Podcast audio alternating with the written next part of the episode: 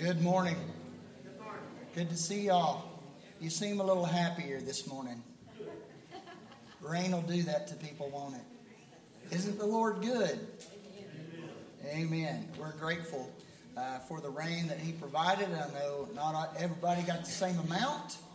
Um, I'm not going to make any assumptions on that. We won't. Ju- this is a non-judging place, uh, but the Lord has blessed us with rain, and we're incredibly grateful. If you're visiting with us, we're very glad that you've come and uh, taken the time out of your Sunday to worship with us. There's a way for you to let us know that you were with us today. There's a QR code in the bulletin. It's also on the screen if you're watching at home. If you can scan that, it will bring up a bulletin. You can scroll down to the bottom. It will have a place for you to uh, let us know a little bit about you. A few announcements regarding our schedule today. Uh, ladies prayer group will meet at 6. At 6.30 we will finish our study in the side-by-side book. Um, we have a normal Wednesday for one more Wednesday, right? Okay, so, so this, this coming Wednesday is the last uh, of our, you know, normally when we have our Wednesday night children's stuff, it, don't, it doesn't go through the summer.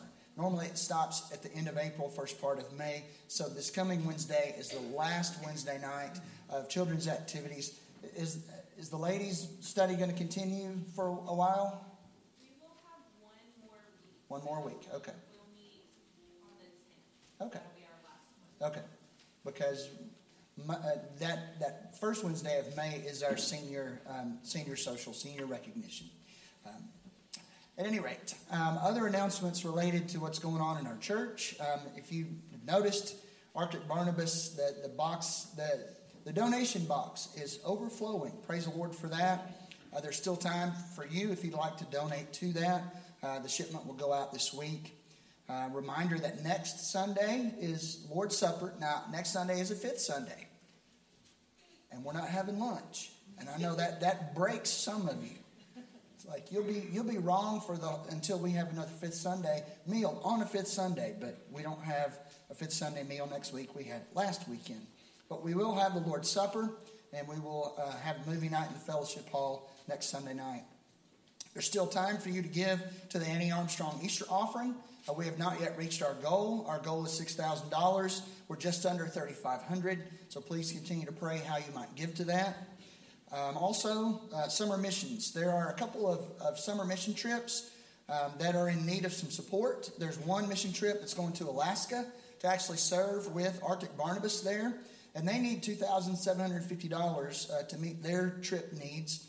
And then also, there's a trip going to uh, Wisconsin, uh, and that needs $1,400. And if you'd like to contribute to one or both of these, you can uh, put it in a special envelope, designate such on your check, however you'd like to do that. And if you have any questions related to that, you can contact Brandon. Uh, Is there anything I need to add to that, Brandon? Okay, all right, very good. Um, I think that's it in terms of announcements. Does anyone else have announcements that we need to make? Anyone back? Anyone? All right. Well, then let's stand and we'll have our call to worship. There's lots of reasons that you might have come to church today. You know, we like being around people that uh, we love and enjoy their presence. Um, we may like good singing. Uh, we may like to uh, hope that the pastor's going to preach a good sermon. If you like to hear a good sermon, uh, there's all kinds of reasons why we might have shown up today. But the key one is that we're here to, to worship a risen Savior. Every other religion who has a central figure uh, in their religion, that person is dead. You can go to their tomb. There, you could dig up their body if, if you know if you so wanted to. But but not so with Christianity. Our Savior, our God, is a living God. We serve a living God. Um, he can he Christ lives and reigns to this day, and we look forward to the day when He returns and takes us home to be with Him. But in the meantime, we're called to gather. Uh, one day there'll be one huge gathering. And I look forward to that. The singing's going to be good. I'm sure there'll be cooked banana pudding because Sue will be there. but it's going to be a good day when we're all together. But for the time being, we're apart in different churches all around the world. And we've come together to worship our Lord. So let's say our call to worship together. It's this week's memory verse, Romans 12, 9, and 10. Let love be genuine. Abhor what is evil. Hold fast to what is good. Love one another with brotherly affection. Outdo one another in showing honor. Let's worship together.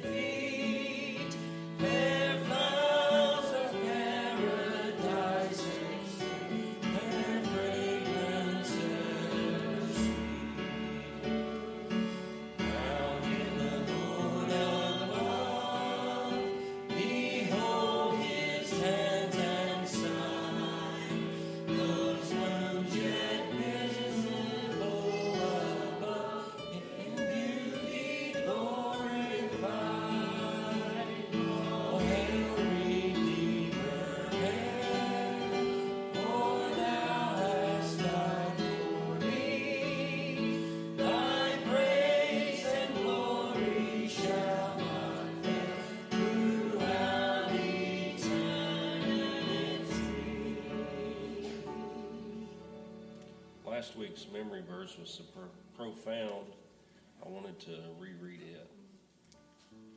Isaiah 43, verse 25 I am he who blots out your transgressions for my own sake, and I will not remember your sins.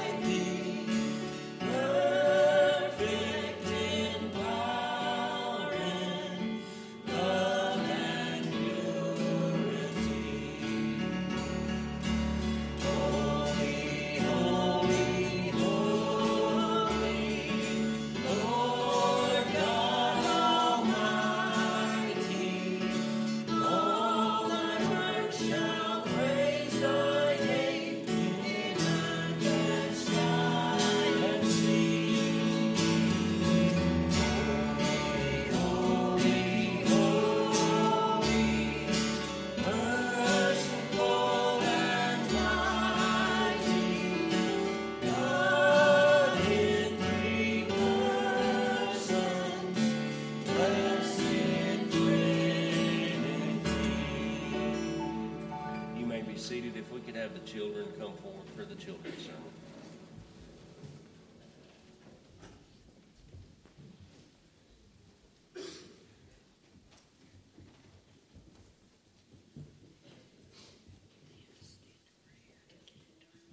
Good morning.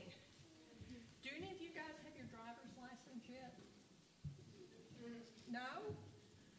So you don't drive? But you see signs on the highway, right? My brother drives, but our car at home. Your brother drives? oh my. Have you guys ever seen a sign like this? You have? In Cherokee, have you seen a sign? I, what is this? What does this say? One way. I don't know of any one way streets in Cherokee, but um, everywhere else I go, I see one way signs. What if you go the other direction on a one way street? What happens? You'll get pulled over. You could get a ticket. what else could happen?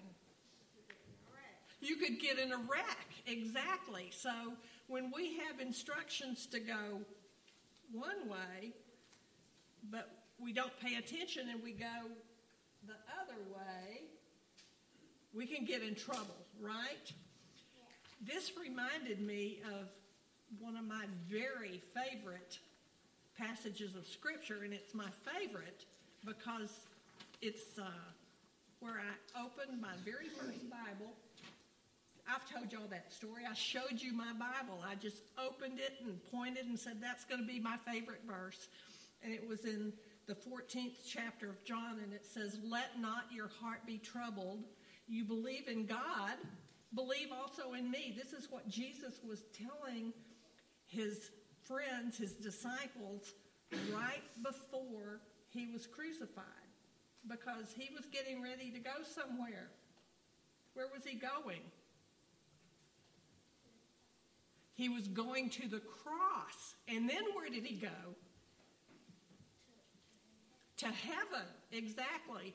So he was going somewhere, and he said, Don't worry, because I'm going to come back and get you, and I'm going to prepare a place for you where I'm going in heaven, because in my Father's house are many mansions. That's what my little King James Bible says. My this Bible, my new Bible that I've been using for 43 years, um, it says dwelling places. In my Father's house are many dwelling places. So don't be worried because I'm going to go prepare a place for you and I'm going to come back and get you.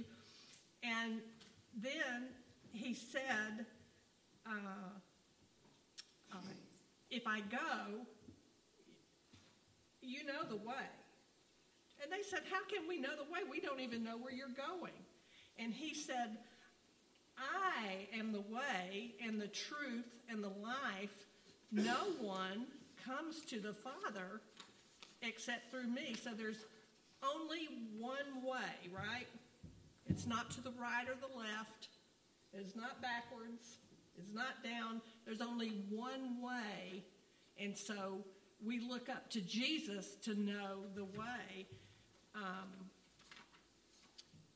then in Acts, in the, the book of Acts, the writer of Acts, Dr. Luke, said, And there's salvation in no one else, for there's no other name under heaven given among men by which we must be saved.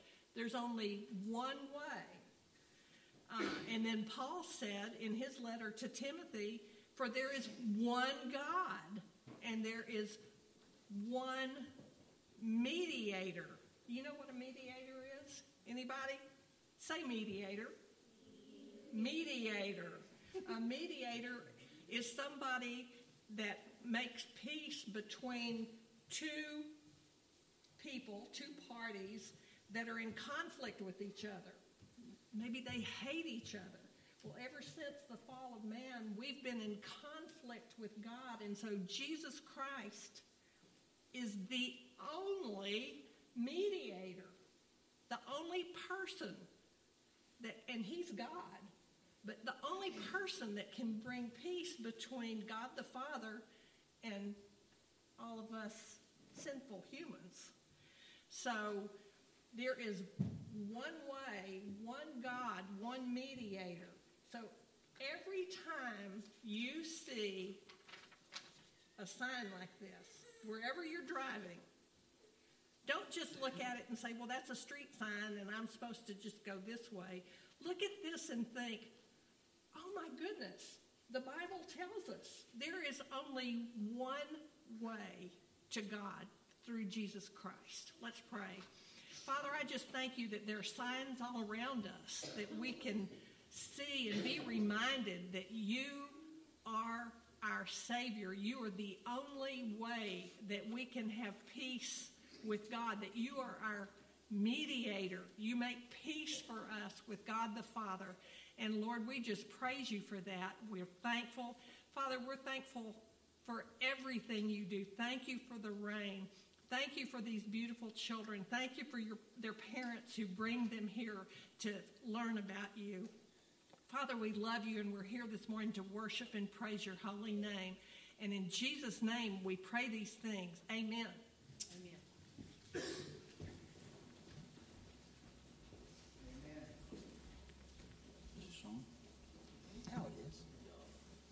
Well, I hope you've enjoyed our hymn of the month, Christ our hope in life and death. Um, I've, I've chosen specifically each Sunday to bring to our attention what our only comfort is in life and death, so that when we sing this song, not only on Sunday mornings, but I think it's probably bouncing around some of your heads during the week, you'll remember that this psalm sings a lot of very deep, significant truth for us. So, would you stand? And I'm going to ask the question, and we will all say the answer together. What is your only comfort in life and in death? That I am not my own, but belong, body and soul, in life and in death, to my faithful Savior, Jesus Christ. He has fully paid for all my sins with his precious blood and has set me free from the tyranny of the devil. He also watches over me in such a way that not a hair can fall from my head without the will of my Father in heaven. In fact, all things must work together for my salvation. Because I belong to Him, Christ, by His Holy Spirit, assures me of eternal life and makes me wholeheartedly willing and ready from now on to live for Him. Let's sing.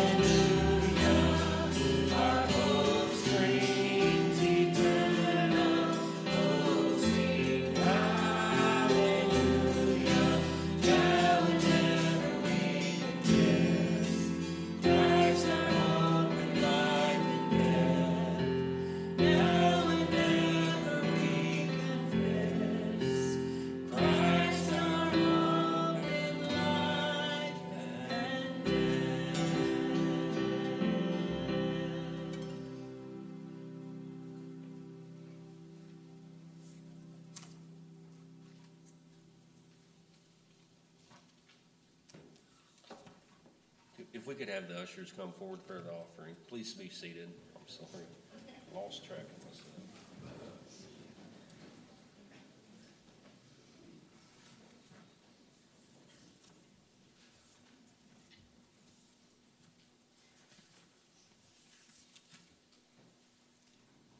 Jack, if you'd pray for us, please, sir.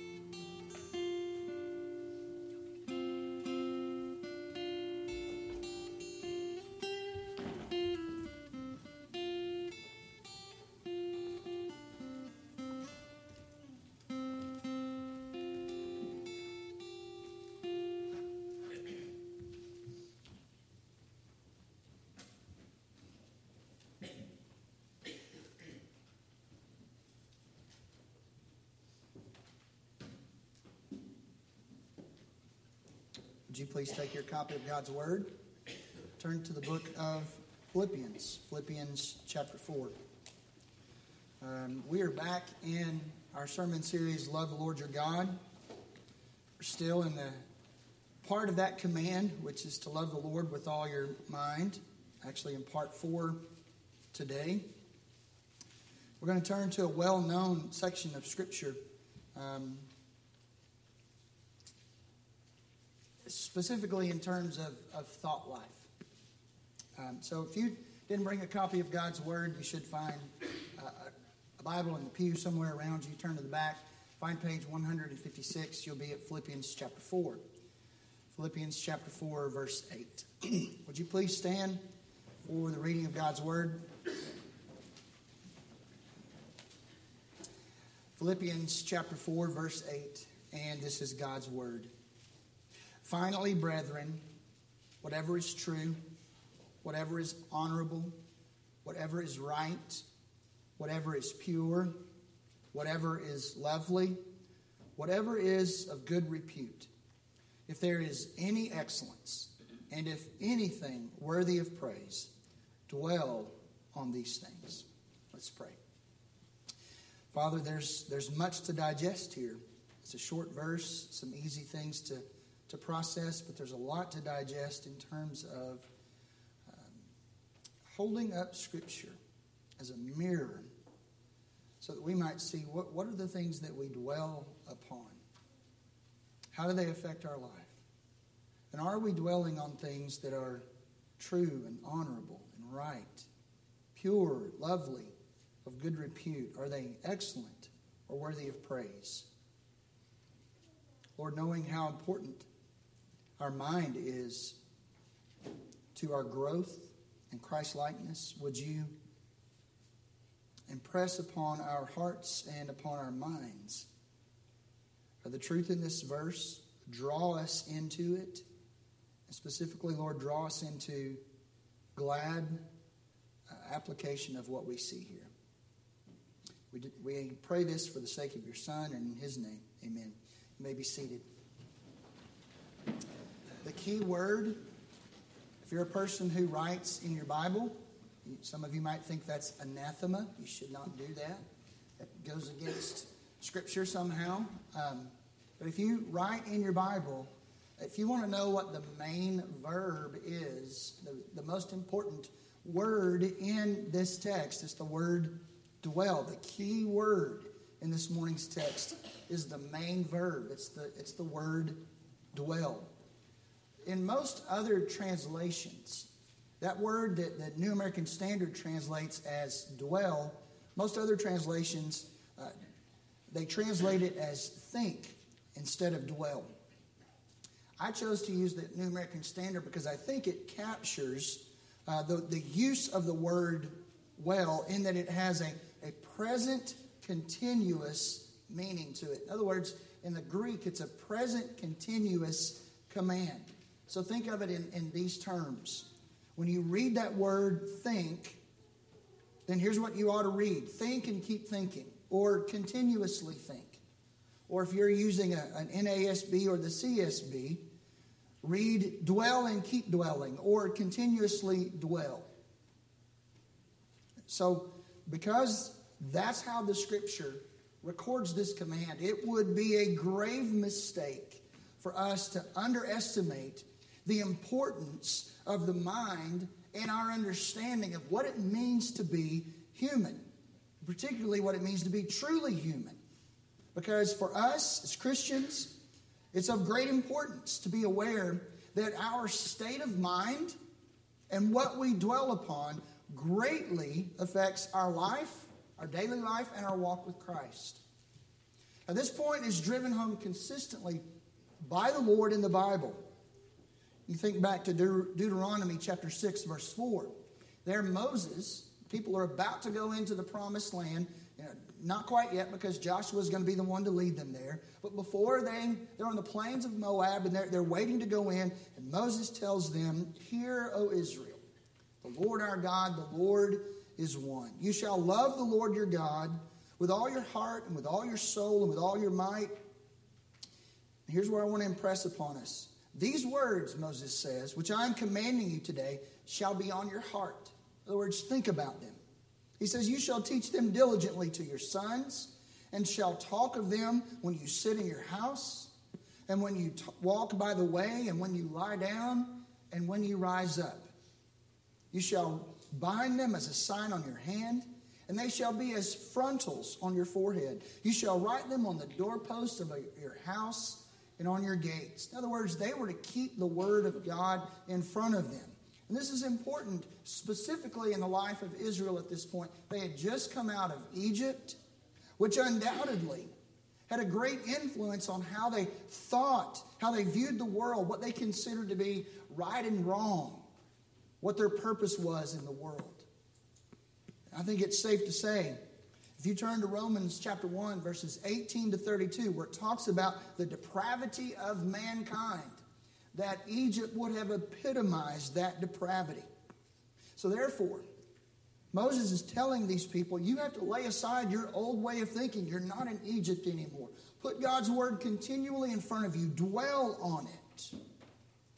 Joshua drove home the same point in chapter 1, verse 8.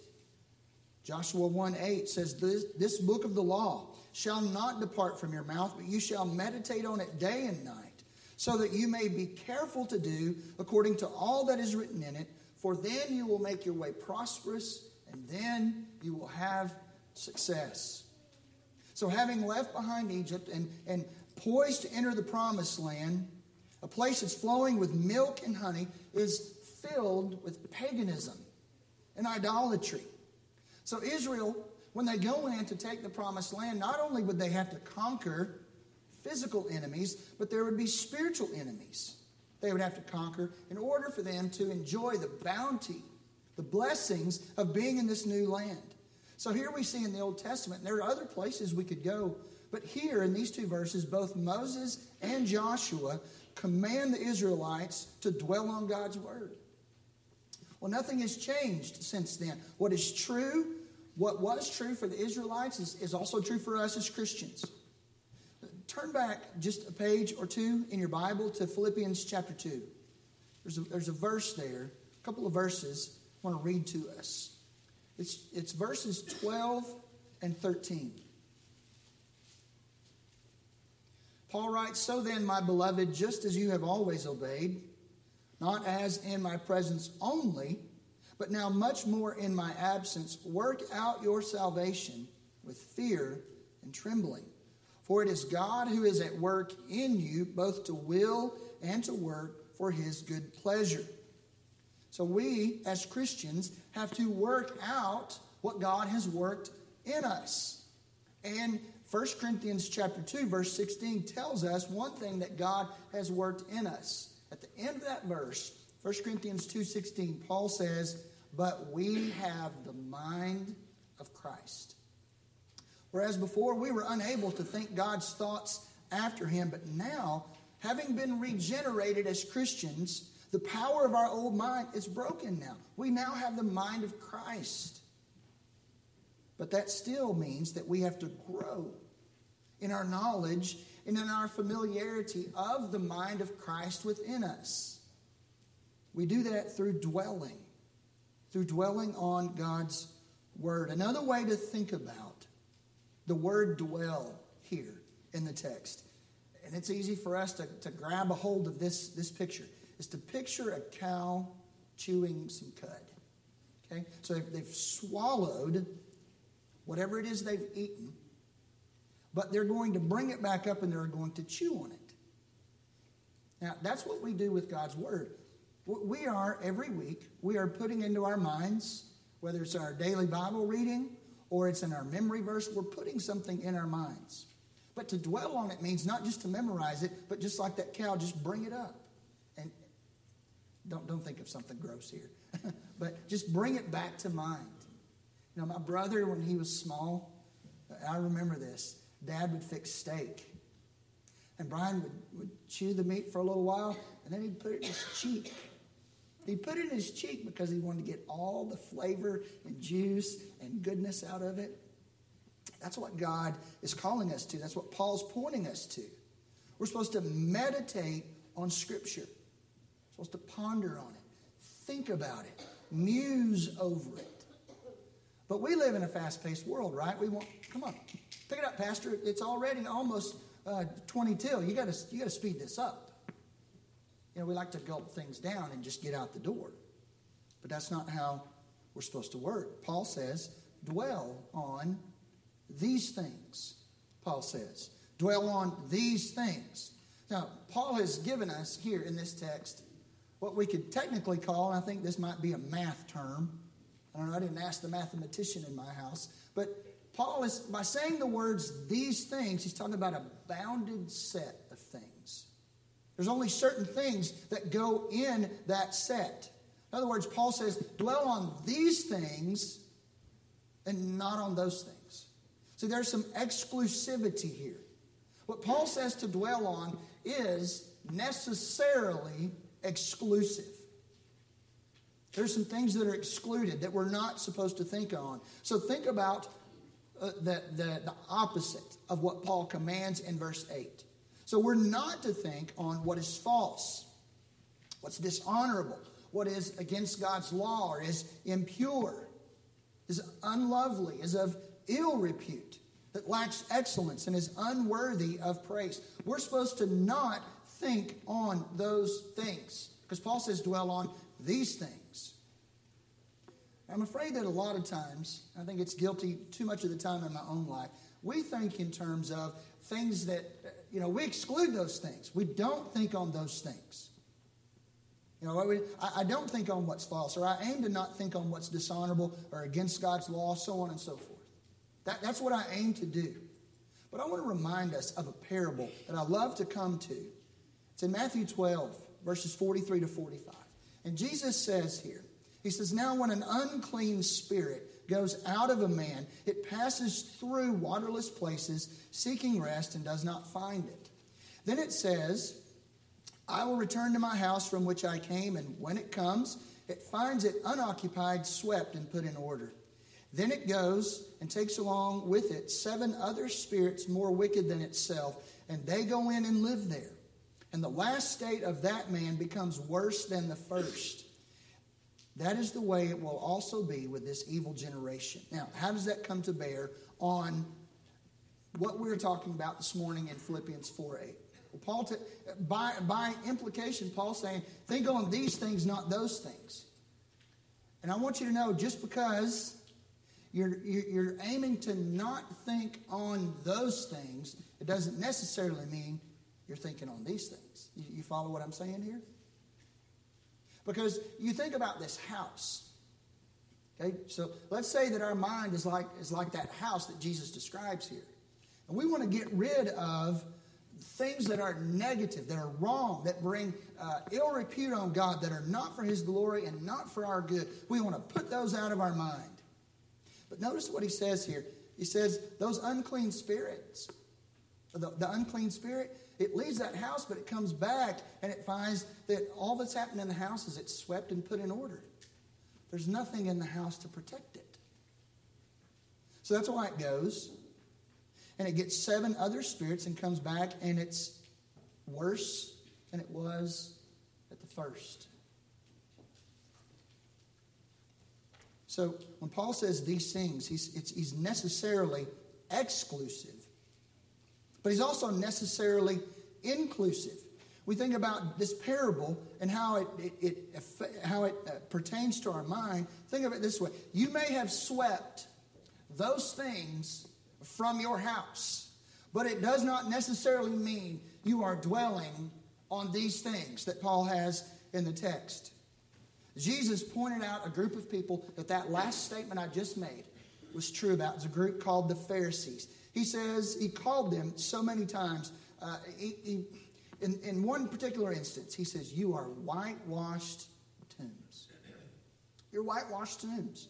On the outside, you look good, but inside you are full of dead men's bones. They had swept those things from their house, but inwardly they were not dwelling on these things. So there's a warning for us. There's a warning for us here. Yes, we're supposed to put away things that don't honor God, put them out of our mind, but just because we do that, we're only halfway there. And if we don't necessarily dwell on the inclusive things that Paul said, we'll be like that house. And we could be worse off than we were before. So Paul gives us a bounded set, these things. Think about these things. But notice he doesn't provide a complete list of all these things for us to dwell on.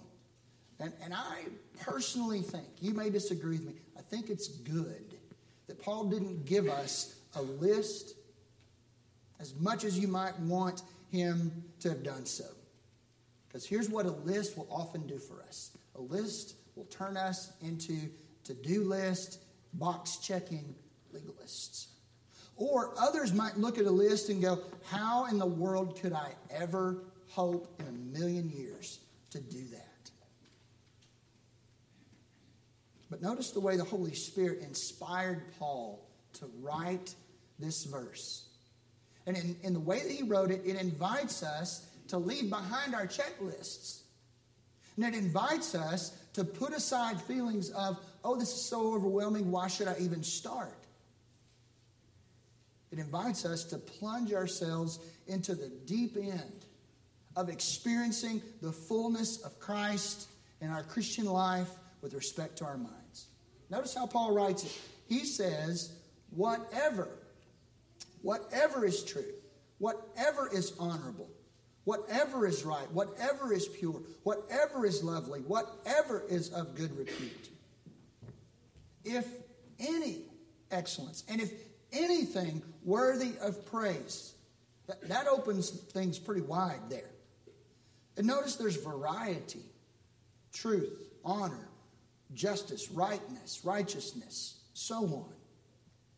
And also notice here how the Holy Spirit instructed Paul to write this. It's simple enough for children to understand, right?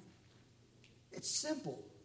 But yet, as we grow in our faith, we're going to find that there's more depth, glorious depth, and complexity as we mature in Christ. So, Paul, in a sense, is calling us in our minds to this great adventure of being able to meditate on all of these glorious truths. He's given us a sampling of Christian virtues for the mind. It's not, it's not exhaustive. He could have probably told us more. But what he intends for us to grasp here is, is these are the kinds of things that we as Christians not just should think about, we must think about. We must think about these things. I want you to notice in the list if there was someone in this room today, absolutely was not a Christian, they would instinctively understand what Paul wrote in the list true, honorable, right, pure, lovely, of good repute, excellent, worthy of praise. They would instinctively understand those things, right? So they're not uh, complex, they're not difficult. But the dilemma is, and we know this nowadays, is how are these words defined? Who decides how these words are defined? And better yet, now we know who, who decides how these words are defined. It comes from the Word of God. We know that. But better yet, whose definition are we using?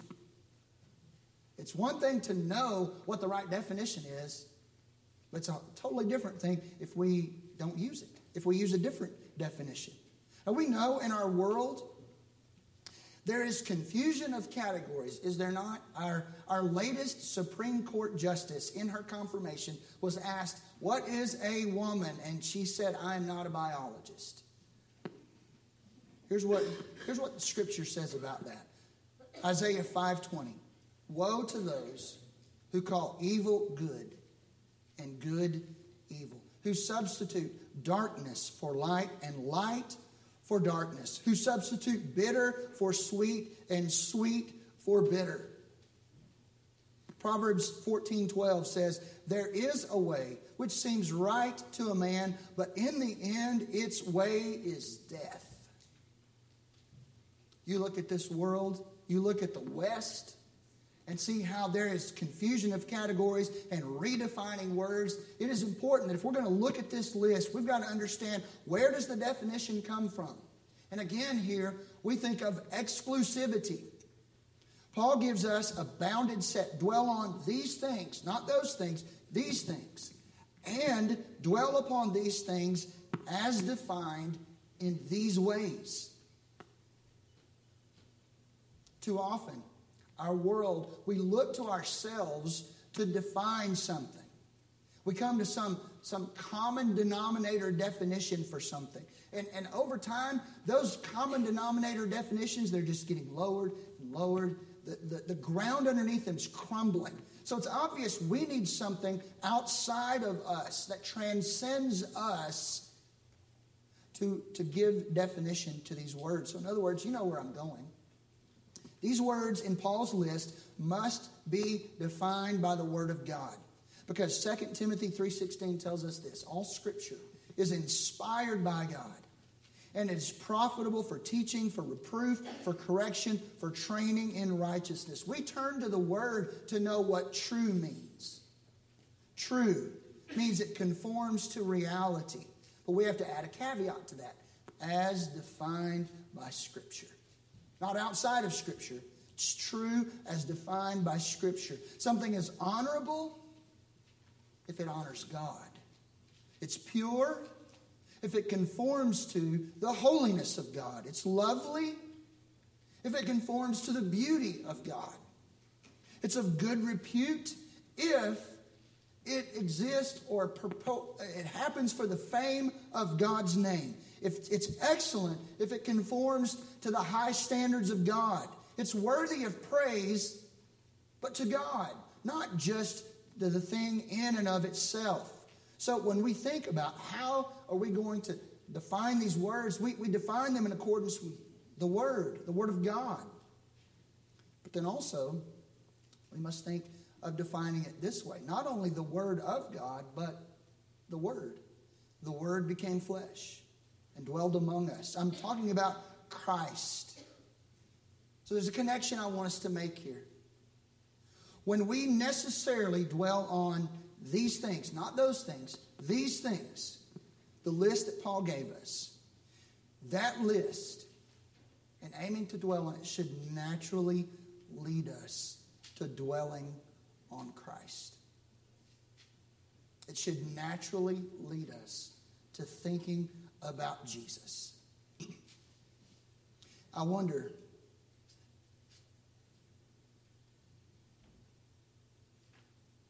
do we want Christian things or do we want Christ?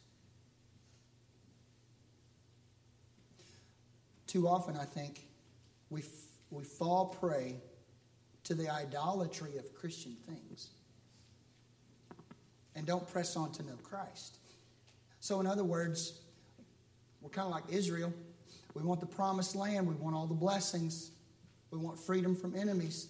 We don't necessarily want God.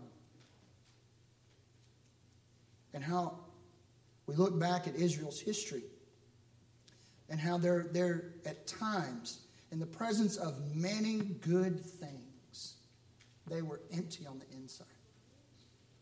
You know, you, you can go into most homes and you'll find Bibles and you'll find scripture verses on the wall you'll find all kinds of things. There's all kinds of Christian things there, but the question is is Christ there? I, I wonder if one of our major problems in the church in the West is this we want Christian things, but we don't necessarily want Christ. So, to bring this all together, I want us to do this just for a few moments just as a way to kind of demonstrate how do we dwell upon Christ in this verse. We look at, at, at Philippians 4, verse 8. And we want to do what it says. There are these things that Paul has given to us. We want to dwell on them. If we're going to dwell on them, we, we necessarily ought to be dwelling on Christ. So, how do we do this? Well, I want you to think about yourself before you came to Christ. Think about the carnal man before coming to Christ. And, and think about reading this.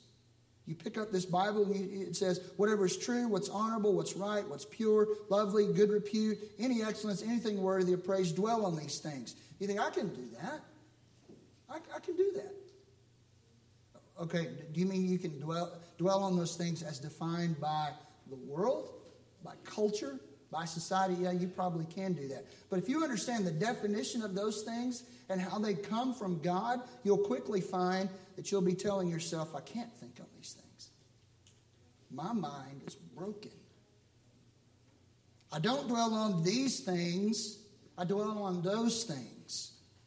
And you might take a step further and, and, and realize that if thinking on these things is a way to begin to possess those virtues, then you don't possess any of them. In fact, you possess the opposite of them. So you think, well, I'm going to try and clean up my sin with, with virtue. It's a lesser form of virtue because what we do is we wind up comparing ourselves to one another. See, I'm not as bad as that person. So that makes me a virtuous person in my own eyes, but I'm still before the Lord broken and condemned. So what where where is my hope? Well, God so loved the world that he gave his only begotten son that whoever believes in him should not perish but have eternal life. God sent his son into the world, his perfect son, who came and, and possessed all of these virtues that Paul has in this list. He possessed them because he was and is those things. In Christ's incarnation, he was perfectly virtuous, perfectly righteous, no sin. He was everything that I was not. But that's not why Christ came, not just to live. He came to live the perfect, virtuous, and righteous life, but that perfect and virtuous one was nailed to a Roman cross. And he paid the penalty for sin. He became a curse to redeem his people. And he died. But yet he was, was raised. And so when we think about the message of Christ. That's one of these things that Paul is, is helping us to, to understand. That's something we should dwell on. How this perfect Christ, who embodied everything in this list, 2 Corinthians 5.21, God made him this virtuous and righteous one who knew no sin to be sin on our behalf so that we might become the righteousness of God in him. See, this is what's true now. Before, before you come, uh, come to Christ, you're carnal. You're unable to think God's thoughts after him.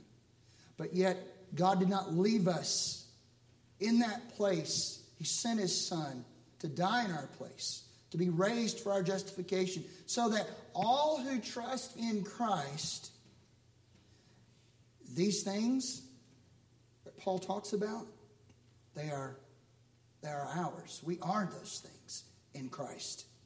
See, God looks at his redeemed, those who are under the blood of Christ, and he sees these things as if he's they are in his son. They, he sees those things because we are in Christ and Christ is in us. So God looks at us and he sees those things. They're justified. And having been justified, they're regenerated by grace through faith. Now, before I was a carnal man, now I'm a Christian. I've been born again by grace through faith, and now Christ lives in me. And where before I was unable to pursue Christ likeness, I was unable to, to know what was true and honorable, to think about those things and to pursue those things, but that's not true anymore because now I'm able to pursue Christ likeness in the power of the Spirit by dwelling on Christ in the Word. And I find that these things I'm able to think on. And these things I find in the Word, and I look to Christ and I see them, and Him in me. I, I sit with Him and I dwell with Him, and He teaches me from His Word and helps me to see where I, I fall short and, and how He's empowering me to go to grow. You know, every day that we spend time doing what we just did, or, you know, we dwelt on these things before I ever got up here.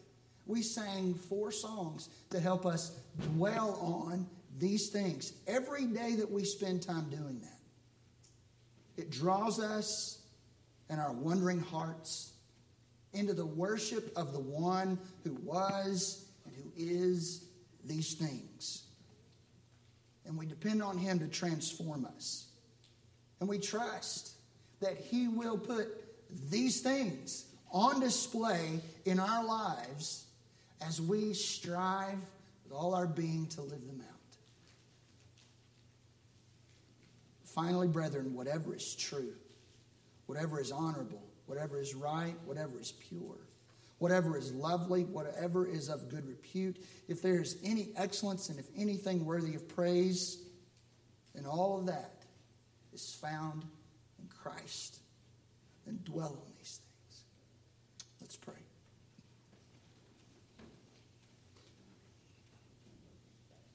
Lord, we praise you for this scripture.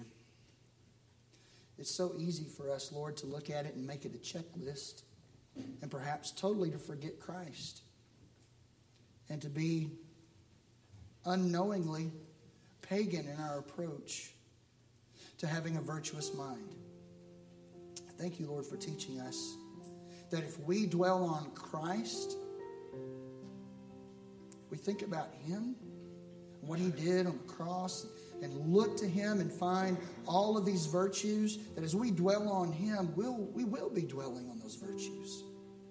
Help us, Lord, not to separate these virtues from Christ, as everything that we need to dwell upon is bound up in Him.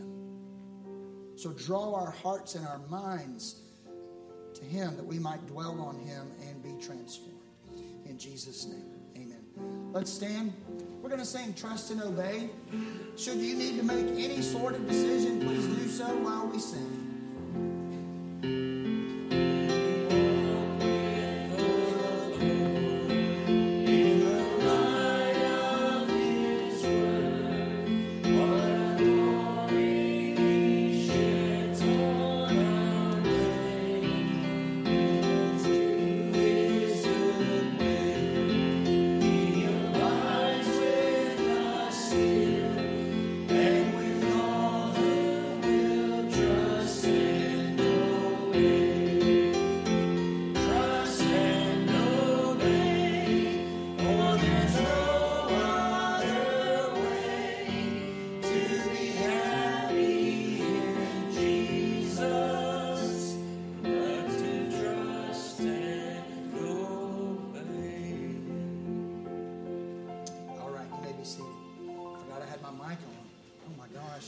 To listen to me sing.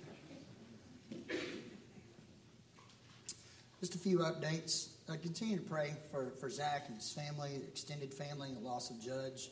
Last week was a really busy week for them. They had a funeral, and then uh, Judge was uh, committed at uh, the state cemetery, and that's a that's a that's a big honor. So continue to pray for that family. Pray for uh, Becky and Dennis Fabry. That is Nell Hedrick's um, daughter and son in law. Dennis um, is mostly paralyzed, except for, I think, his right arm a little bit. He's in a nursing home down in uh, Victoria. Uh, so continue to pray for him. It's a stressful time for Dennis and Becky. I pray for Joey Gordon. Um, his dad, Clement, is. Um, is basically non-responsive. He's he's fighting cancer. He's near the end of his life. So pray for Clement. Uh, continue to pray for Geneva Braun. Uh, as far as I know, Geneva is still in the hospital. Has, have you heard anything different, Sue?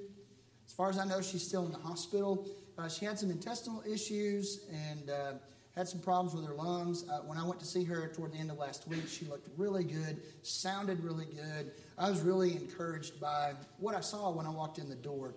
But she still needs to get her white blood cell count down so that they can move her uh, to a rehab facility in Llano.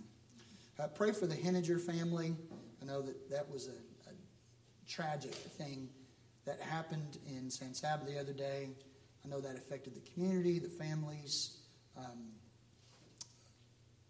you know, one, Brandon and I were talking about this, I guess, on Friday, and, and I think we all agree with this.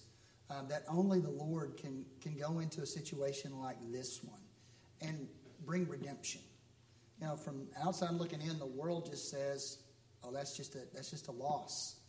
Um, and it is. It's a huge, it's a tragic loss. But if we learn anything from the cross, I mean, we just talked about how the virtuous and righteous one, the only one who ever lived, you look at it from the outside in, it looks like a tragic loss. But something great came from it. And that's why we have hope that, that we pray that this situation as tragic as it is, if God can do great things through his son on the cross through a seeming tragedy, he can do the same here, and we pray for that. Also, uh, pray for, for Nell Hedrick. Um, she had her surgery. She's doing well. She, the, she said the surgery uh, has already made her feel better. So she's hoping to get back to church and hoping to be able to, to drive before long.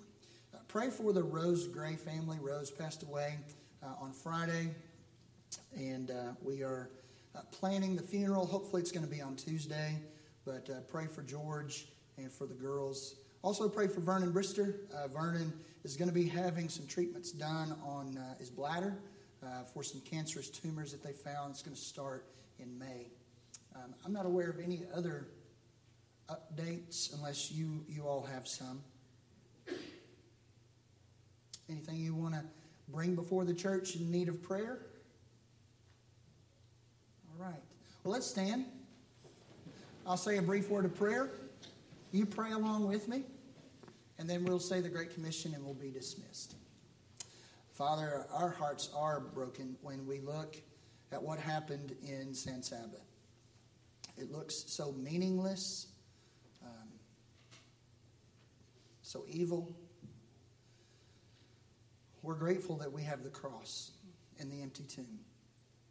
And I pray, Lord, that um, the families of those who died, the young boy, uh, Lord, that, that one day, if not today, that one day, the cross and the empty tomb could just under, they could understand it so well, not just intellectually, but it would it would impact them so greatly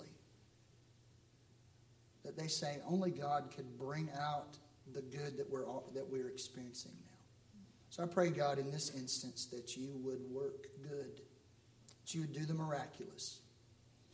Lord, we lift up those that, um, the families that have lost loved ones and those who have a loved one who's near death. We know that they need comfort and peace. We know that um, a, a felt sense of your presence is calming to them, so please, Lord, be with them. For those that are recovering from surgeries, Pray your continued blessing upon them as they heal. And Lord, for those that are continuing some other kind of fight, whether it's against um, an injury, a sickness, an ailment that they battle from day to day, we pray that you would give them what they need in their time of need. Lord, we love you and praise you. Pray all these things in Jesus' name. Amen. Let's say the Great Commission together. And Jesus came and said to them,